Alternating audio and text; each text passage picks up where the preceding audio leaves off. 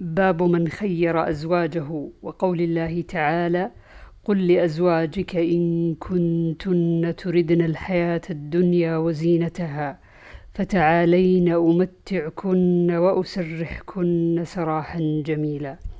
عن عائشة رضي الله عنها قالت خيرنا رسول الله صلى الله عليه وسلم فاخترنا الله ورسوله فلم يعد ذلك علينا شيئا. عن مسروق قال سألت عائشة عن الخيرة فقالت خيرنا النبي صلى الله عليه وسلم أفكان طلاقا؟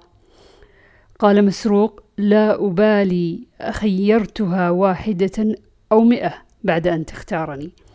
باب إذا قالت باب إذا قال فارقتك أو سرحتك أو الخلية أو البرية أو ما عني به الطلاق فهو على نيته.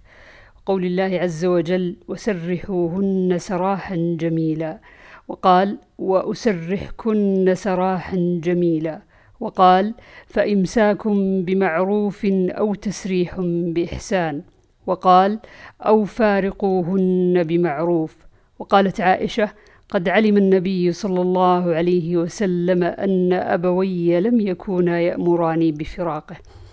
باب من قال لامرأته أنت علي حرام وقال الحسن نيته. وقال أهل العلم إذا طلق ثلاثا فقد حرمت عليه فسموه حراما بالطلاق والفراق. وليس هذا كالذي يحرم الطعام لأنه لا يقال للطعام الحل حرام ويقال للمطلقة حرام. وقال في الطلاق ثلاثة لا تحل له من بعد حتى تنكح زوجا غيره.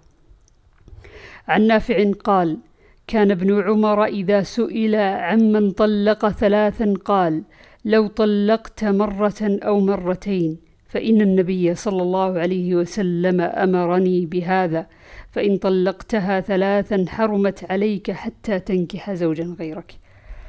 عن عائشة قالت طلق رجل, رجل امرأته فتزوجت زوجا غيره فطلقها وكانت معه مثل الهدبة فلم تصل منه إلى شيء تريده فلم يلبث أن طلقها. فأتت النبي صلى الله عليه وسلم فقالت يا رسول الله إن زوجي طلقني وإني تزوجت زوجا غيره فدخل بي ولم يكن معه إلا مثل الهدبة فلم يقربني إلا هنة واحدة لم يصل مني إلى شيء. أفأحل لزوجي الأول؟ فقال الرسول الله صلى الله عليه وسلم لا تحلين لزوجك الأول حتى يذوق الآخر عسيلتك. وتذوقي عسيلته. باب لم تحرم ما أحل الله لك؟ عن ابن عباس قال إذا حرم امرأته ليس بشيء. وقال لقد كان لكم في رسول الله أسوة حسنة.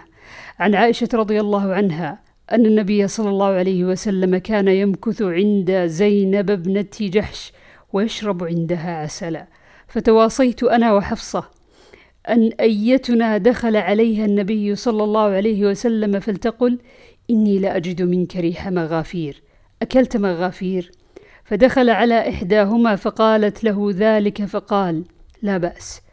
شربت عسلا عند زينب بنت جحش ولن أعود له. فنزلت يا أيها النبي لم تحرم ما أحل الله لك؟ إلى إن تتوبا إلى الله لعائشة وحفصة.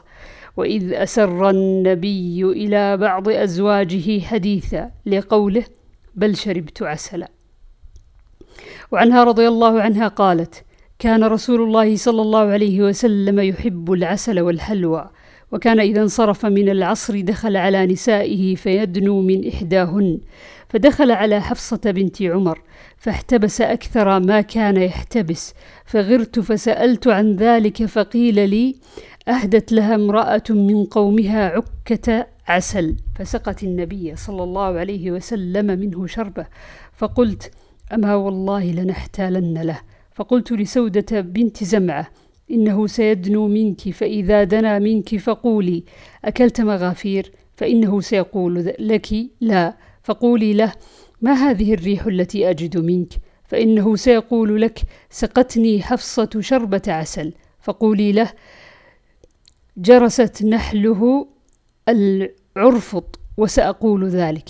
وقولي أنت يا صفية وقولي أنت يا صفية ذاك. قالت تقول سودة فوالله ما هو إلا أن قام على الباب فأردت أن أبادئه بما أمرتني به بما أمرتني به فرقا منك فلما دنا منها قالت له سودة يا رسول الله أكلت مغافير؟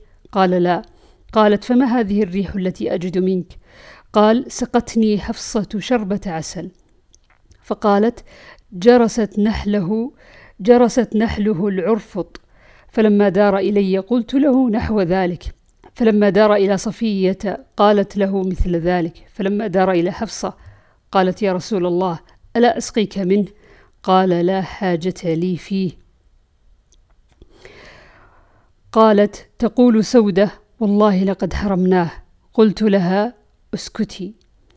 باب لا طلاق قبل نكاح وقول الله تعالى يا أيها الذين آمنوا إذا نكحتم المؤمنات ثم طلقتموهن من قبل أن تمسوهن فما لكم عليهن من عدة تعتدونها فمتعوهن على الم... فمتعوهن وسرحوهن سراحا جميلا. وقال ابن عباس جعل الله الطلاق بعد النكاح. ويروى في ذلك عن علي وسعيد بن المسيب وعروة وأبي بكر بن عبد الرحمن وعبيد الله بن عبد الله بن عتبة وأبان بن عثمان وعلي بن حسين وشريح وسعيد بن جبير والقاسم وسالم وطاووس والحسن وعكرمة وعطاء وعامر بن سعد وجابر بن زيد ونافع بن جبير ومحمد بن كعب وسليمان بن يسار ومجاهد والقاسم بن عبد الرحمن وعمر بن هرم والشعبي أنها لا تطلق. باب إذا قال لامرأته وهو مكره هذه أختي فلا شيء عليه. قال النبي صلى الله عليه وسلم قال إبراهيم لسارة هذه أختي. وذلك في ذات الله عز وجل.